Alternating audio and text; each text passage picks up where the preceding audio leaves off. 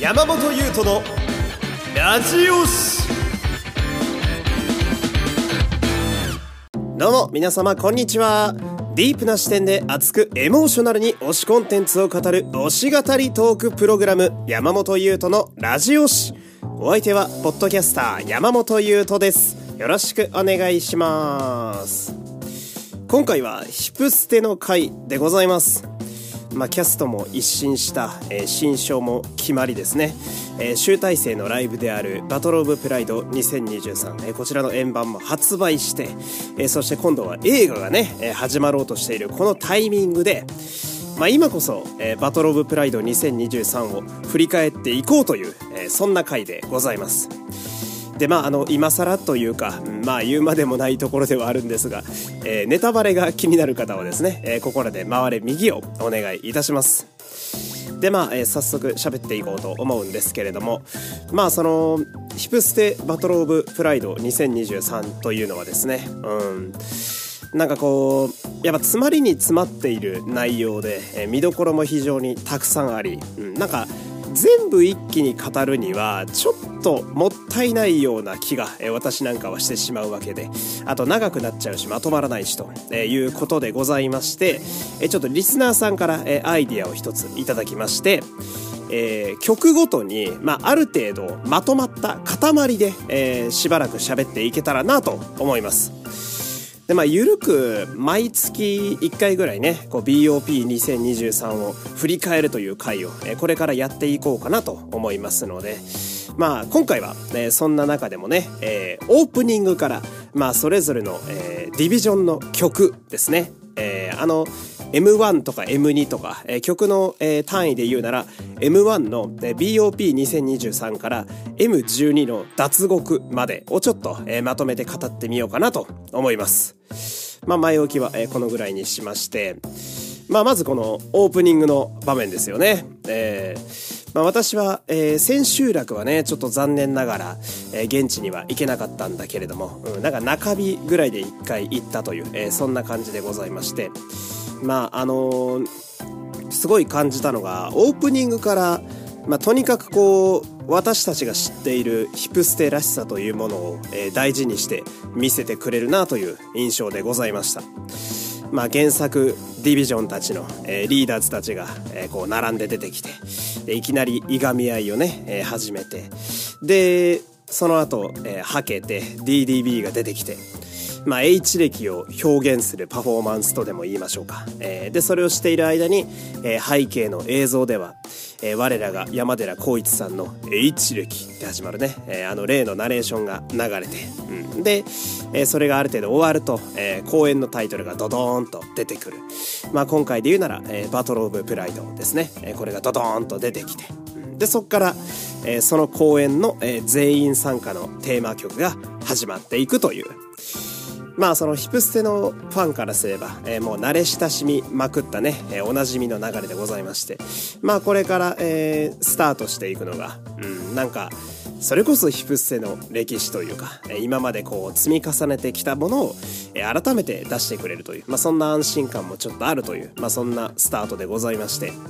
で、この辺りで、その、まあ見に行ったお客さんだったり、まあ円盤でね、見てたり、これから映画で見る方も、えー、いらっしゃるかなと思うんですけど、えー、お客さんからすると、なんかその、そういえば、勝ったディビジョンが相手の領土を奪えるっていう設定だったなとかね。うん、他にも、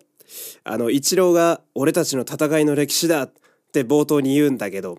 まさかその後に本当にヒプステの全てをぶち込んでくるとは思わなかったなとかね。うん、その公演が終わってしばらく経った今だからこそ、まあ見てみて改めて感じる部分もあったりだとか。うん。で、あと私が、えー、ここで地味に好きなところは、まあオープニングの、えー、ディビジョンのリーダーたちはみんな、えー、原作の我々のよく知っている衣装を着ているわけで、うん、で、その後、え、BOP2023 がバーッと、え、全員参加で始まるわけなんだけど、この時には、え、みんなスペシャルスタイリングに着替えているわけですね。えー、中原さんの衣装の、えー、中幸先生の、えー、大発明がここで始まるわけで。うん。ってことは、えー、まあ、原作ディビジョンの皆さんのリーダーたち6人は、まあ、とんでもないスピードで着替えてるわけですね。うん。特にその、一郎の高野くんと、うん、サマトキのアランくんは、ものすごいスピードで着替えてるなっていうのもちょっと味わい深かったり。うん、一郎に関してはポップアップもあるからね。もうしっかり着こなさないと。あんだけの衣装だから、うん、ちゃんと入れなきゃいけないから、まあその辺は、まあ大変だなとも思いつつね。うん、いろいろ感じるスタートという、えー、そういうオープニングでございまして。で、この、そこから始まる BOP2023、えー、まあ曲の方ですね。これタイトルが一緒なんでややこしいんですけど、えー、これもね、その、やっぱ現地でも映像でも見て感じたのが、もういきなりこう、目が足りないという、えー、非常に贅沢なスタートをかましてくれるわけで、うん。まあ、キャラクターも、えー、そして DDB もいきなり全員参加な上に、うん、で、しかも、えー、全員が黒衣装で出てくるという、えー、このパフォーマンス自体が、まあ、ファンからしたら初めてなので、うん。まあ、正直どこ見りゃいいんだという 状態に陥るわけですね。うん。やっぱその、みんな共通の振り付けでも、まあこれはレップスクワットとかの時にもすごい思ったんだけど、まあ共通振り付けでもそれぞれキャラの個性を出してくれるというかさ、その役者さんが、えー、キャラらしさを工夫で出してくれたりするので、同じ振り付けでもやっぱなるべく全員見たいし、うん、な俺はすごい思うのがその、まあ映像でね、今あの映画とかもやりますけど、まあ、ここだけなんかこう前景映像とかないんですかって毎回思っちゃうというか。うん、どういう感じでみんなキャラクターをそこで出してくれてるんだろうっていうのはやっぱ、えー、見たくなるし、だからこそ現地とかマジで目が足りなかったし、うん。で、まあ、ここですごくこう、見に行って、実際ね、生で見に行った時に嬉しかったのが、このやっぱ、俺たちのヒプステは、スタートからもう、いきなり全力を出してくれるというか、うん、黒衣装で全員参加で、DDB も入れて、BOP で始まるってさ、もうなんか、ヒプステすぎるというか。うん、あ、本気でヒプステの集大成を今からやってくれんだなっていう期待感も、そしてスタートからいきなり満足してしまうっていう、そういろんな感情がない混ぜになって、え、始まる熱いというね、え、ここが非常にいいんじゃないかななんて思ったりなんかして。まあ、始まったばっかなのにさ、もういきなりその一番最強の曲が来るわけじゃん。9分間ぐらい、いきなり最強の時間が始まるわけだから、もうお客さんもさ、もういきなりこう高まってるというか、うん。こう映像だと特に、その、まあ、円盤だとね、結構客席も映してくれるのが、え個人的には結構嬉しいんだけど、そのお客様も明らかにもう冒頭からもう手ぶん回してみたいな、ハンドサインガンガンやって踊って踊ってみたいな、これが非常にいいですよね。もう二郎のパートの時点でもうみんな声出てるもんね。うん。いやいや、やっぱお客さんも非常にいいなと思っ思ったりなんかしてね。うん。いきなりスタートから感じるものばかりという、えー、そういう感じのライブでございますけれども。で、まあ今回ね、その、まあこの、えー、番組で喋っていく、まあオープニングからそのディビジョン曲たち、えー、脱獄のところまでの流れをちょっとざっと見てみると、まあその、ここまでの流れってなんか、お客様のお出迎えのパートだなっていうのを私改めて見て感じまして、うん。もちろんその、ヒプステのファンだったらさ、まあ、何かしらの、えー、公演を見てきてから多分 BOP を見る方の方が多いと思うので、うん、まあ、そういう方であれば、まあ、こんだけ曲数あれば、どれかになら触れたことがあるという方が多分大半だと思いますし、うん、まあ、その、トラック4しか見てないよっていう状態の方ぐらいじゃないでしょうかね。その曲が当てはまらないというか うん、トラック4以外であれば多分あそこのオープニングから、うん、脱獄までの流れは、どれか一個は多分聞いたことあるから、まあ、どれか一個は必ず、まあ、自分の思い出のヒプステと照らし合わせることができるように、やっぱそういう風になってますし、で、逆に、まあ、BOP2023 からヒプステを知った方もいなくはないと思うんですよ。やっぱこれだけの俳優さん出てますし、まあ、せっかく推しが出てるなら、ちょっと最後かもしんないけど見に行ってみようっつって。で、そこから、えハマってしまった方もいると思うんです。まあ、ハマってしまうっていうのもあれだけど、うん。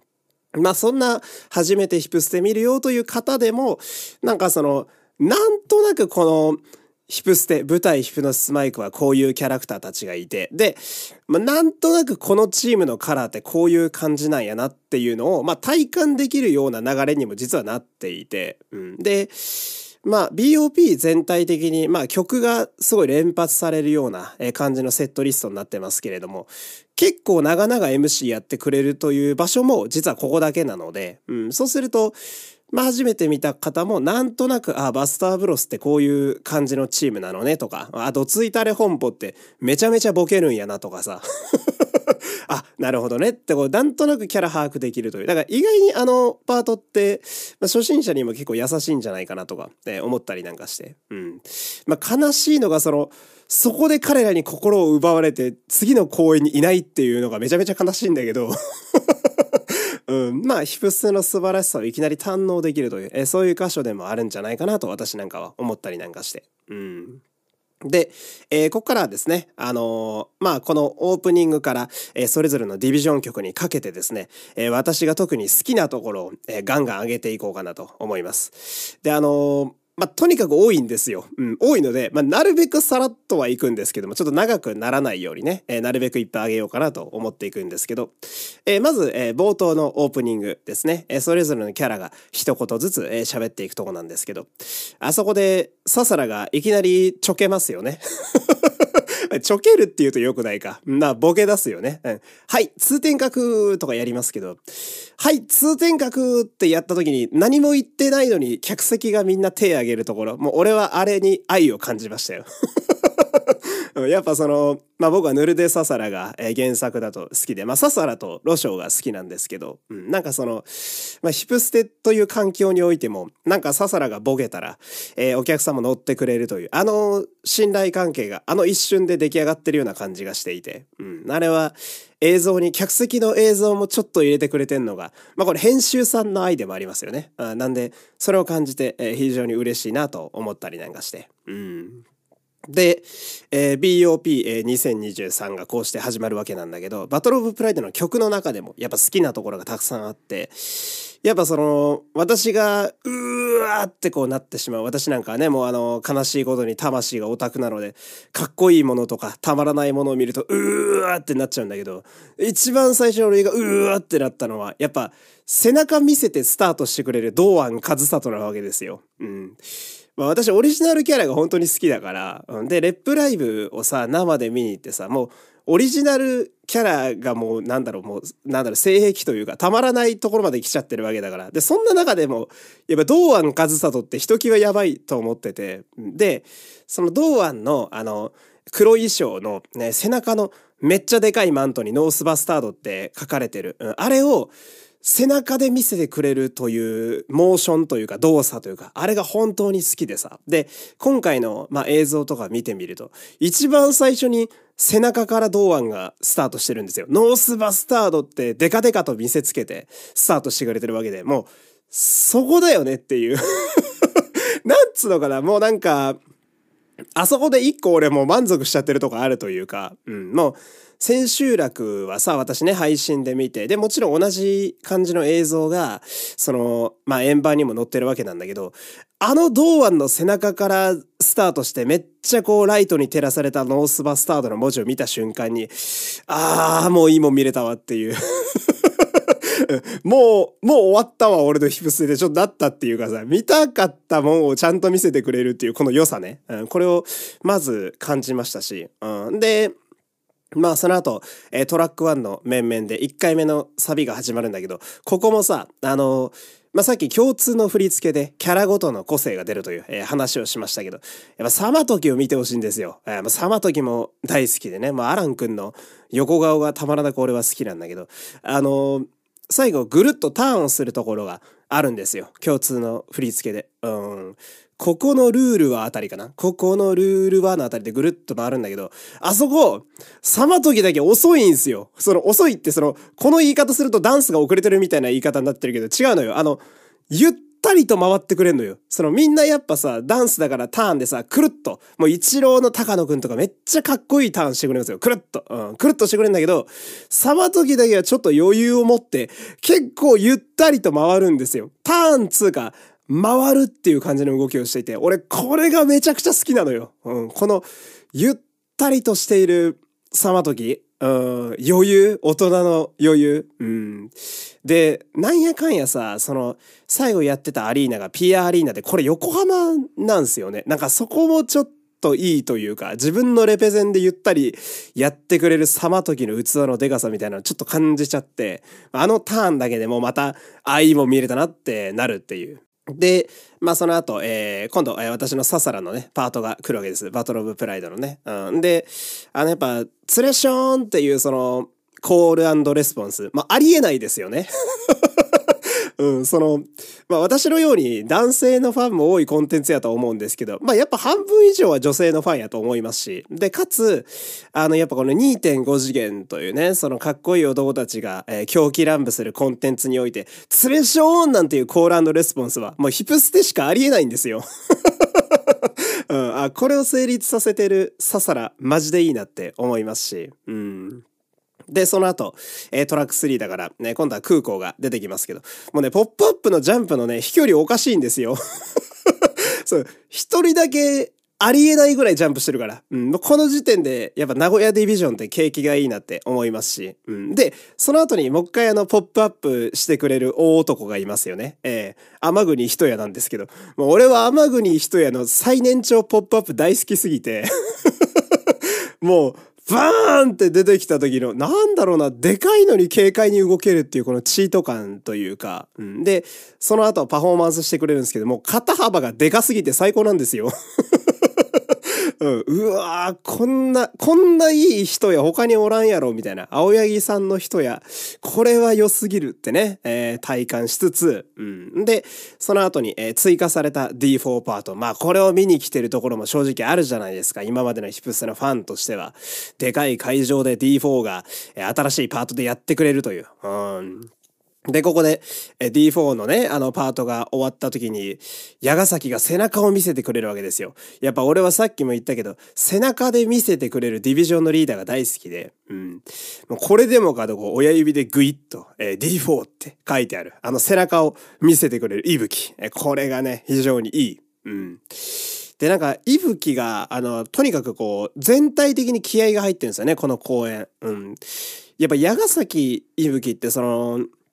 まあ特に、えー、トラック5のね、曲だったりとかだと、やっぱ陰鬱な感じで、えー、歌う曲が割とあるんだけど、うん、てか怒りとか、その、ネガティブな感情を結構乗せた感じでリリックがやっぱ、えー、多いというか、フローが多いと思うんだけれども、今回に関してはやっぱ最後ということもありですね、うん、高橋さんが非常に気合が入っているので、全体的に矢ヶ崎のラップが非常に熱いものになっていて、これもやっぱ見どころやなと、え、思ったりなんかして、えー、で、その後、まあ、ラスサビに入るわけなんだけど、まあ、やっぱ空港が最高ですよね。行くぞーって煽ってくれるっていう。やっぱ煽りがいいよ。煽りがいい。うん。全体的にやっぱ、国理と、うん、そして空港の煽りがね、本当にいい仕事してる。このライブは。うん。まあ、彼らが、あのー、何かしら言ってくれることによって、もう一個こう、我々お客さんの熱もガッと上がるっていうかさ、まあ、それ非常に体感できますし、うん。で、やっぱラスサビは、まあ、これは映像限定の話になっちゃうんだけど、あの、円盤だと、ドローンで結構抜かれるところが多いんですよね。まあ、これは、ブルーレイならではの楽しみ方やと思うんですけど、ラスサビのドローンカメラめちゃめちゃ荒ぶってるから、マジみんな見てほしい。すごい撮り方してるよ。マジで。うん。真上とかから全キャラブワーみたいな。で、DDB も余すことなく全部映して、舐めるように会場を去っていくみたいなさ。すげえなカメラワークみたいな。このカメラワークも見どころやったりするわけですね。うん。で、えー、ここからは、えー、今まで、ここまでが一応ね、バトルオブプライド2023という曲の話になって、で、ここからは、えー、それぞれの、えー、ディビジョン曲の、ね、私の好きなところを喋っていこうと思うわけですけど、えー、もうすでにテンポが悪いのでね、えー、困ってますけど、えー、やっていきましょう。やっぱここはね、その、改めての自己紹介の側面も結構ある、えー、パートやなと思ってまして。で、そういう意味で言うと、やっぱその、それぞれの曲前に、ドドーンとこう、画面にそのチームのロゴがバーンと出るじゃないですか。うん。で、あれはなんかベタだけど、やっぱり燃えるものがありますし、うん、ドーンバスターブロス。わーパチパチパチみたいなさ、やっぱあれすごいよくある演出だけどやっぱ楽しいし、ん。で、しかも今回に関しては、そのそれぞれのディビジョン曲を黒衣装でやってくれるわけですよね。スペシャルスタイリングのまんまみんな出てきてくれるから、うん、なんか、あれ、ほんとめちゃくちゃヒプステのノリをずっと続けてくれんなってやっぱり思いましたし、うん。で、そっからバスターブロスがスタートするわけなんだけど、バスターブロスもさ、その、フリースタイルで始めてくれるわけじゃん。うん。で、これはやっぱその、とことん原作の木村昴さんたちのバスターブロスをすごいリスペクトしてなっていうのをやっぱり感じるし、うん。で、今まさにこっからヒプステのディビジョン曲始めますせっていう時に、一番最初にフリースタイルでかまし始める、うん。バスターブロスちょっとヒップホップコンテンツの主役すぎるなって思ったっていうか、うん。これやっぱすごい冒頭から痺れましたし、うん。で、あのーまあ、あの、この曲のパフォーマンス中に、うん、あんまりないことが一個起きていて、うん、その、一郎の上着がちょっと脱げかけているというね。うん。これ何気にレアやと思うんですよ。まあ、自ら脱ぐキャラもヒプステって結構いるんだけど、うん。このなんか、さりげなく狙ってはないんだけど、あんまりない状態っていうのは、一郎はなんか定期的にヒップスだと起きるというか、あの、バク転した時にさ、パーカーのフードが頭に被るみたいな、そういう自然に起きた衣装の変化の良さみたいな、これをなんか感じられるような気がしていて、この曲もすごい大好きですし。で、まあ次に、えー、横浜が来るわけなんだけど、やっぱさ、まあさっきも言ったけど、まあレペゼン横浜で横浜が出てくるわけじゃないですか。うん。だから、場所が場所だからピアアリーナだと特に、うん、やっぱ横浜手を挙げなとかさ、うん、その横浜へようこそがさあまりにも似合いすぎるというか、うん、ちょっとレペゼンがしっかりしすぎてるなってのはやっぱり思う。ずるいなって思いますし、うん、で、ここはやっぱ私は見どころとしてはね、やっぱ MC ですよ。うんサマトキがイヤモニをパッと外して、うん、一言も喋らずね、イヤモニだけパッと外して、で、右手でクイクイ客席をやるわけですよ。うん、で、最初軽めにクイクイやってんだけど、まあ、ちょっと声が足りなかったのが、もっと大きめにもっと来いやっていう煽りをしてくれるわけよ。うん、客席見てないのよ。うん、見てない。耳だけ貸した状態で、手だけクイクイやんのよ。で、客席わー盛り上がるわけ。うん。あれはちょっとかっこよすぎるよな。うん。無言で客煽ってみたいな。で、そのまま帰ってくみたいなさ。うん、いや、ちょっと、ちょっと良すぎるなって思っちゃった。うん、なんか、まあ俺サバトキ基本的に大好きなんだけど、やっぱかっこいいし、うん、さっきも言ったけど、その、ゆったりと練り歩く感じが大好きなわけよ。うん、だけどダンスキレキレみたいなところが好きなんだけど、だからまた一構こう、安倍アランの様時のかっこよさが増えたというかさ、うん。痺れ散らかしたね、あの煽り。うん、なんかいろんな煽りを見てきたけど、そういうパターンもあるんやなってあそこで思わせてくれたというか、やっぱあれはその、まあ、アラン君自身の離れもだいぶあるとは思うんだけど、ちょっと表現としていけすぎっていう。うん、かっこよすぎたな、びっくりしたなってなるっていう。うん。で、この後、あのー、まあ、ポッセが来るわけなんだけど、まあ、サビと MC のノリがほぼギャルですよね、やっぱり。うん、でも俺が嬉しいところは、やっぱまあ、ポッセ、特に今回の、えー、曲はね、うん、まあ、可愛らしさに結構振ってるというか、えー、そっちのポッセだと思うんだけど、まあ、俺が嬉しいのはその MC で、ちゃんと、あの、アリス川ダイスがかっこいいところですよ。うん、渋谷のキング。アリスが大好きだよろしくなみたいな。ちゃんと格好つけてみたいな。だけど、その後のにゃーはちょっとあの、まあ、可愛い方のポストに寄っていくっていう。うん。まあ、こういうとこずるいよな、アリス川ダイスって、その あいつ、なんつうの、その、締めるとこ締めるがいつもうまいじゃないですか。なんか普段が本当だらしない男なのにさ、なんか突然直球でかっこいいこと言ったりするじゃん。で、今回もその渋谷のキングはちゃんとかっこいいっていう。なるほどと。なるほどってなってしまうというかね。うん。あ、良さが詰まってるなと思いましたし。うん、で、あと次、摩天楼が来るわけなんだけど、うん。摩天楼はね、まあこれね、その、たびたび言ってしまうんだけど、やっぱひふみとドッポがすごくお上手だと思うんですよ。この公演全体的に。うん。で、やっぱ、ひふみをさ、やられてる荒木博文さんってさ、まあ、言えない荒木博文さんですね。うん。は、その、まあ、業界長い方ですし、すごい、めちゃくちゃ経験値ある方やと思う。んで、めっちゃプロ意識ある方やと思うんで、そんなにそのなんか、キャラから逸脱することってそんなない方やと思うんですけど、結構ここの MC のひふみって今まで見たことないぐらい全力で客を煽っていて、なんか、その様子にすごい心を持ってかれてしまったというか、うん、なんか、ジーゴローとか叫んでたりとか、うん。めっちゃ率先して、ひふみが煽ってくれるじゃん、みたいな。うん。で、その時に乗ってくれるお二人もいいし、摩天楼の二人もね。うん、もうあの、弱雷というかもう半分鮎川さんなんだけど、うん、もう笑っちゃってるし。うん、でもあの様子もなんかすごい、最後だからこそめちゃめちゃ煽ってくれてんのかな、ひふみとか思っちゃうし。うん。で、まあ相方の、えー、ドッポはですね、まあずっと様子がおかしいんだけど、いや、これでいいのよ。その、俺はこのドッポが大好きで、やっぱ、その、井出拓也さんのドッポはさ、本当にまだあと2年3年は見たかったぐらいにはむちゃくちゃ完成度高いし、そのアレンジの仕方が本当に素晴らしいと思ってるから、様子がおかしければおかしいほど俺は最高だと思ってるんだよ。だから、やっぱ様子おかしいんだけど、ただ、やっぱ彼も締めるとこは締めるという表現をしていて、やっぱ自分のパートが終わるときにターンを一回するんだけど、その摩天楼ね、あのドッポのパートはするんだけど、そこの顔の色っぽさったらないわけよ。だからちゃんとそのなんつうの、かっこよさも残しているというかさ、うん、ドッポってやっぱ、まあ面白いというか、シャウトとかさ、なんかちょっとこう情けなかったりとかっていう、まあ印象がやっぱ出てしまうんだけど、なんやかんやあいつってかっこいいとこちゃんとあるから、で、それを、その、いでたくさんは残してくれているのが、非常に嬉しくって、うん、なんか、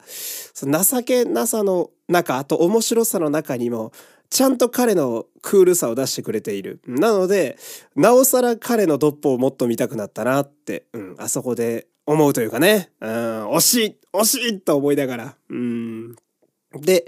えー、その後に出てくる名古屋ディビジョンですね。うん。俺ここは、まあこれは映像で、あの、抜かれてる部分で好きなとこが一個あって、うん。あの、結構冒頭で、えー、空港が歌ってるあたりで、えー、一夜がパッと映るカットが円盤だとあるんだけど、そこでこう、ジャケットをちょっと直しながら、顎をしゃくるというね。で、しゃくりながら客席を見るという、えー、一夜が映るんですけど、これですよね。うん、いいんですよ。うん。顎いじってる人や大好きで。うん。あはい。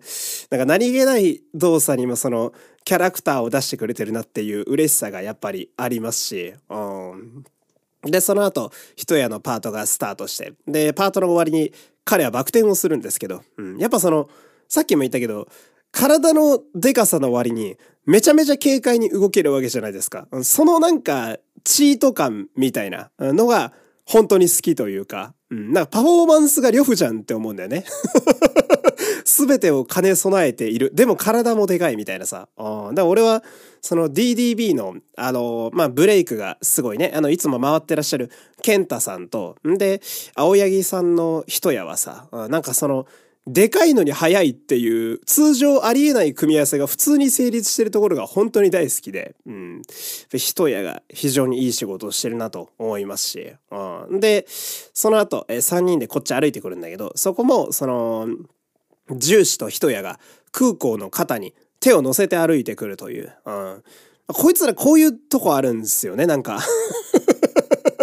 やってくれるじゃねえかってちょっと思うというか、うん、なんかあんだけ割と思い思いに行動してるのにさ、うん、ちゃんと結束力もちろん家族ってあるし、みたいな。うん、で、あの、その後の MC もね、やっぱね、最高ですよね、空港が。やっぱ BOP 似合うみたいな、しんみりなんて似合わねえんだよみたいな、全部ここ置いてけみたいなさ。やっぱ良す、良すぎるよな。ロックスターなんだよ、本当に。マジで。めちゃくちゃ MC がいいと思うし。うん。で、彼の、あの、全部ここ置いてけっていう言葉によってさ、本当に全部あそこに置いてってる人がどれだけいるんだっていう話を、罪な男だよ、あいつは。うんいや、そこはやっぱ名古屋ディビジョン本当にいいなと、うん、思わせてくれましたよね。うん、で、まあその後、えー、我らがどついたれ本舗が来るわけなんですけど、えー、まあ俺はロショーが好きですよ。あこれね、ロショーがね、全、まあ BOP なんか特にそうなんだけど、やっぱね、ダンスとラップのキレえぐいんすよ。なんか、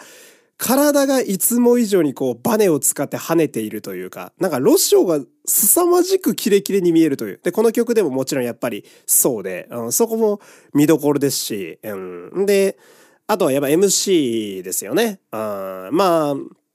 他のディビジョンのざっと5倍ぐらいですか、時間。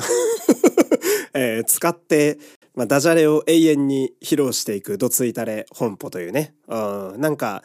今までヒプステで気づいてきた、えー、彼らが作ったドツイタレ本舗。またちょっとこう原作とちょっと違う、えー、ドツイタレ本舗の良さがあの MC にも全部入ってるなと思いましたし。うん、で、あのー、相手役をやってる雨宿霊の、えー、ゴーモトさんがね、まあゴーモトさんは関西の方なんですけど、えー、もうあのー、素の関西弁が結構出ちゃってるので うん、ほぼ関西のおっちゃんになっているという。うん、それも見どころですし。うん、で、まあ俺が痺れたのは一番最後ですね。あの DDB、いつもお世話になってますってみんなでこう頭を下げて。で、会場がわーって拍手するところ。あれ、いいですよね。あれはヒプステじゃないと出てこない表現なので。うん。まあ、最後までこいつら良かったなっていう大満足やわーで帰ってくささらが非常にいいという、えー、そんな感じでございまして。で、次ですね。えー、オリジナルディビジョンたちの番ですよ。うん。こっから俺たちオリジナルだ行くぞーって煽ってくれる堂安。うん、もう最高ですよ、こんなもん。やっぱ堂安の煽りっていいと思うんですよ。皆さんどうですか？うん、俺はね、本当に堂安に調子はどうだいって言われたいというか おいおいって、あの、調子はどうだいって言ったのに声わーってあげて、おいおい、まだまだだろうってもう一回来る。あの感じを永遠に浴びていたいというか うん、それをやってくれる堂安勝里ってやっぱたまんねえなって思いますし。うん、で、あの、本当俺が、やっぱ客席めっちゃいいなって思ったのは、その、まあ、We Are North Bastard のサビのところで3人揃って、こっちに練り歩いてきますよね。姿勢を低くして、ヘビみたいな。あそこでさ、練り歩いた時に、客がめっちゃ湧くんすよ。わーみたいな。もうめちゃめちゃいいお客さん入ってんじゃんと思っちゃって。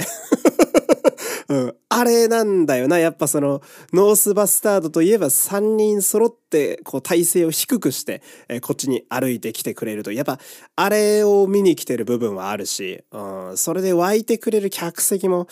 やっぱちょっとグッときちゃうというかね、歓声とかもね、結構こう、類線に来てしまう部分が、えー、BOP は全体的にあるわけで、えー、で、完成で言うと、まあ、次の浅草ディビジョンですよ。えー、もう会場の声が一番出てるんだよね、ここで。うん、もう、やっぱ浅草バウンスという曲が、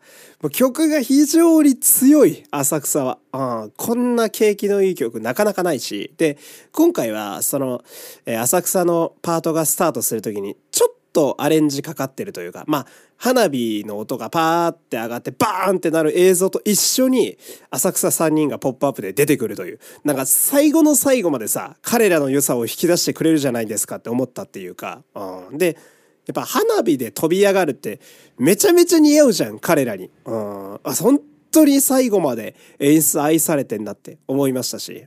で、俺はね、この、まあ、BOP2023 のこの最後の集大成の浅草バウンスにおいて、また一個この曲の良さを見つけてしまっていて、まあ、それが何かっていうと、黒衣装でパフォーマンスしてくれるマサさんの動きの良さなわけですよ。えー、その、まあ、振り付けとかはさ、大きくは変わってないんだけど、唯一今までと違う点が、スペシャルスタイリングを着たままダンスをしてくれているという点なわけで、うん、その、ダンスのたびに、マサさんの、特にマサさんなんだよ。ぶら下がってるもんがめちゃめちゃ多いから、彼、衣装で。うん、その、布とかさ、アクセサリーがさ、ブーワンブーワン荒ぶるわけ。うん。これが見てて非常にこう、いい絵面になっている。うん。まあ、他のキャラクターとかもやっぱ布、布とか多かったりだとか、うん、ジャクライ先生とか布自体が長かったりとか、まあそういうやっぱ動きについてくる表現っていうのは多分中原さんがすごいお得意とされるところで、他のキャラもこう、よりよく動くようにめっちゃ計算されてると思うんだけど、浅草バウンスっていう振り付けはもう両手両足全部使うから、特にサビ。うん、で、マサさんの生地の量とつけてる装飾品の量がもうめちゃめちゃこれに合ってる。うん。で、それを最後の最後にまた発見してしまったというかさ。うん。めっちゃいいから見てほしいみんな。うん。生地があの、左右に動くとこ、特にせいやそいやのあたりとか、すごい良くて、うん。で、あれで、あんな記事あんのにパフォーマンスの邪魔になってないのもすげえなと思うし、うん。もう絵面が非常に景気がいい。うん。あの、ずっと酔っ払ってる彼にもなんだかぴったりだし、うん、お花畑じゃないけど。これだとマサさんの悪口になっちゃうけど、うん、まあでも、生地の動きと、うん、いっぱいついてる、まあ装飾品ですよね。これの動きが良いっていうところが、この最後の最後にもう一個発見できたのがいいな、みたいな。絵面が派手になるっていうね、あこの良さがありますし。うん、で、曲終わりの、あのー、最後の方にね、道志郎がちょっと喋ってましたけど、うん、なんか、最後は笑顔で終わろうぜ、みたいなね。うん、で、あの、笑おうぜっつってこう、客席がね、あの、笑ったりとか、反応拍手とかした時に、うん、いい笑顔だってつぶやくように言うんだけど、あれもちょっとずるいよな。うん。どうしろって、そういう面あんまり今まで見せてこなかったというかさ、やっぱ彼はその、番犬というか、狂犬じみた部分が結構あるから、やっぱ、まあ血の気が多いさ、うん、一番隊隊長というか、うん、なんかこう、大体叫んだり怒ったりする役目が多かったわけだけど、最後の最後にちょっと、いい MC かましてくれるじゃないですか。うん。いい笑顔だっていうこの噛み締めるような言い方うわ、ずるいな、こいつって思ったっていうか うん、やっぱ良さが非常に出てるなと思いましたし。うん、で、えー、道頓堀ダイバーズが始まりますね。うん、まず3人ともポップアップっていうのがやっぱ彼らの、えー、若々しさを感じるのが非常にいいですし。うん、で、俺はあの、りょうたの着地がスーパーヒーローすぎて大好きなんですよ。うん。っていうか、前のレップライブの時からずっとそうなんだけど、りょうたのパフォーマンスめっちゃいいんすよね。うん。特に、こう、際立って絵面が良いというか。で、あとは、あの、自分のパートの時に、横浜運命共同、横浜って歌詞をアレンジしてくれてるのも、やっぱこれも良太ですし、うん、なんか随所に痺れますし、うん、で、あとやっぱ、道頓堀ダイバーズはその、あの、ラスサビ前ですよね。うん。じゃあ今日は一番の宝物言おうや、せーの、道頓堀ダイバーズ3人とも初めて揃うっていう、このヒプステって長いことやってきて、で、彼らも何度か公演あってね、出番がある中で、道頓堀ダイバーズたちも、うん、ある中で、初めて道頓堀ダイバーズで3人で揃った場所が、あの一番最後の BOP っていう。いや、マジで泣いちゃうよ、こんなのっていうか。うん、俺あの、それこそ、初めて千秋楽配信で見た時に、一番最初に結構類線やばかったのはあそこなんですよね。もう完全に不意打ちというか、うん、なんか、道頓堀ダイバーズって本当に楽しい曲だから、うん、あのスクールラップというね、あのクラップする曲は楽しいとか、ノリがいいとか、やっぱ体揺らしちゃう感じがあったからさ、そこでいきなりグッと来させるやん、最後に、こいつら、こいつらって思ったっていうか、うん。中 MC から、えー、非常に素晴らしい曲が続くわけで。うん。で、まあ、あのー、この MC とかで言うと、うん、まあ、やっぱ糸の回もいいですよね。俺は男女様大好きですから。うん。これ男女様のパートはね、うん、合間のセリフとかも最高なんですけど、もう本当に言いたいのが、照明班がマジで本当に素晴らしい仕事をしてくださってるんです糸の会の時って。うん。いや、いつもすごいよ。いつも本当に素晴らしい。まあ、レーザー班ですか。ええー、なんですけど、特に糸の会の時は、なんだかいつも以上にレーザー班が気合入ってるような気がしていて。うん。なんかね、その、それこそ真ん中の、えー、あの、男女様が喋るとこで、画面に手をかざして、さあ、信者の皆様、手を天に高く、みたいな言うあたりで、DDB の人らがレーザーを手に持ってるかのような演出が一個入るわけよ。DDB の手から天に向かって光が伸びてるかのような演出があって、あれ今まであんまりなかった気がするんだよな。その、糸の回の時のパートであんまりあれ使われてなかった気がするんだよ。だから最後の最後にまた違う工夫を出してくれるなって思うし。うん、で、その、まあいつものね、あの、間違っているのは誰だのやつね。うん、あれさ、トラック3だけ見ると結構残酷だしなんだけど、その、何、痛いけな高校生を洗脳するやばいおじさんっていう、マジでめちゃめちゃ悪じゃんっていう構図なのに、あんな面白いコーレスになるとは誰も思ってないんだけど、うん。でもあそこもさ、まあ僕やったら、僕ですとか言った時に、みんないい子だってこう、結構満足げな笑みの男女様とかさ、でも非常にいいキャラクターだなってやっぱり思うし、なんか面白さと美しさとカリスマが同居してんだ彼は。これが非常にいいなと、え思いますし、し、うん、で、あの、本来曲にはない、競争、男女、競争、男女もやってくれるしね。うん。その曲じゃねえだろうと思うんだけど。うん、これも楽しかったですし。うん。で、あと、最後に照明班の一番いい仕事は、その、何？光とともに男女様が消えるんですよ、ここ。光がブワーって奥から手前にさーってなった時に男女様がそのまま光の中に消えていくんですね。めっちゃくちゃレーザー班の仕事がいいと思って うん。いや、糸の会の時は特に荒ぶってらっしゃるな照明の皆様とか思ったりなんかしてね。うん。で、最後に、えー、ラストを飾る D4 ですよ。うん。やっぱ D4 はね、うん、あの、冒頭からも最高ですよね。うん、今日は軸井さんの好きなことしましょう、みたいな。うん、で、あの、よりにもって、今、別れの時と、もなんつう曲のチョイスしてくれてんだよってやっぱこっち思うし。なんでよりによって今日それなんだよって思うし。うん、で、それを聞いてる時の、いぶきのめっちゃ微妙な表情。もうこれですよね、D4 の良さというか。うん、あの、円盤の映像が本当に良くて、うん、その、その歌ってる軸員を横目で見ながら、あいつまたやってるよっていう顔してる息吹がちゃんと抜かれてて、ほんと最高なの。うん、で、その後にちゃんと、あの、お前ら行くぞって、なんとか煽ってスタートするっていう、このなんかバランスの良さが本当にいいなってやっぱ D4 は思いますし、うん。で、地味に、あの、まあ、それぞれのパートで、有馬のパートが非常にね、あの、絵面が良くて、何がいいかっていうと、ちょうど D4 の黒い旗がクロスしてる映像のど真ん中に来てから彼がパフォーマンスするので、D4 のでかい旗を背負って彼がパフォーマンスしてくれてるように見えるという。これはまあ、立ち位置の妙ですよね。うん、非常にやっぱかっこいいだって思いますし、うん、で、あの、まあ、やっぱ中 MC も本当に良くて、うん。軸員が有馬くんとか言うんだけど、うん、それをガン無視して有馬が前に出てきて、全力でかかってこいって言ってくれるのが、もう本当にいいし、うん。やっぱ有馬ってずるいキャラだよ。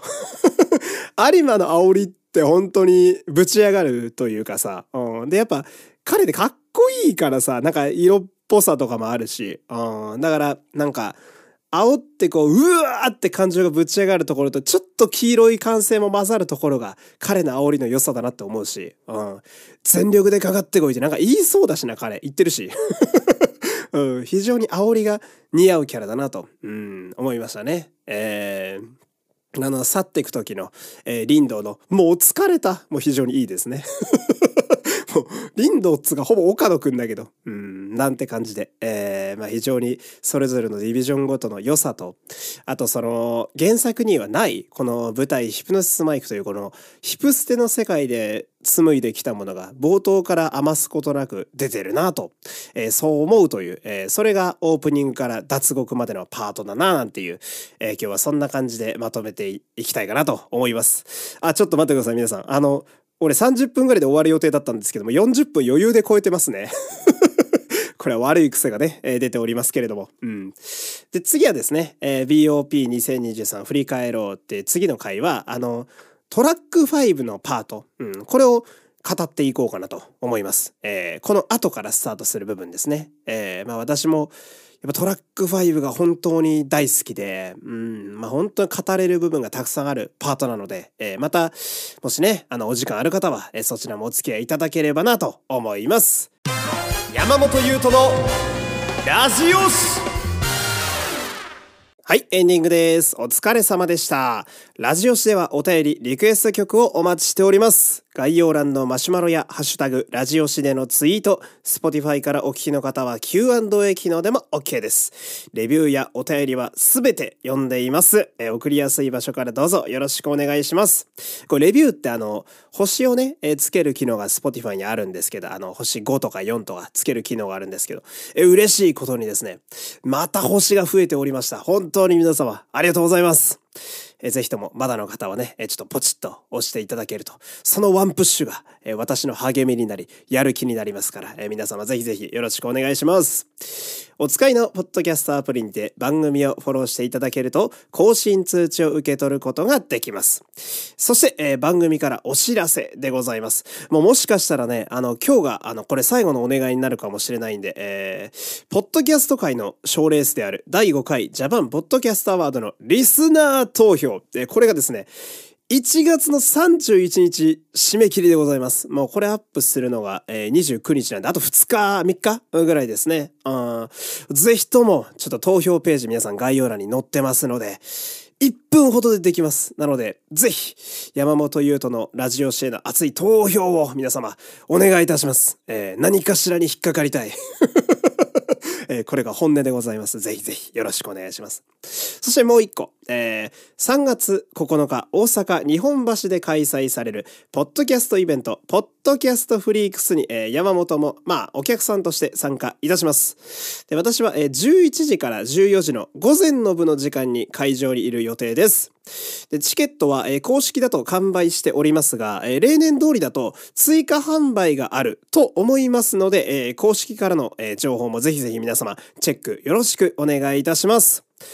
というわけで、えー、BOP を振り返ろうという回でございましたけれども、うん。やっぱ案の定時間が長くなりますね。うん、これはパート分けしてね、えー、正解だったと思いましたけれども、うん。まあ、月1ぐらい、月末ぐらいに BOP2023 の話をするみたいな、まあ、コーナー的な感じで、えー、やっていけたらいいかなと思いますのでね、えー、皆様も、まあ、長いことお付き合いいただければなと思います。というわけで、えー、今日も最後まで聞いていただきありがとうございました。お相手は山本優斗でした。また次回、さようなら、さようなら。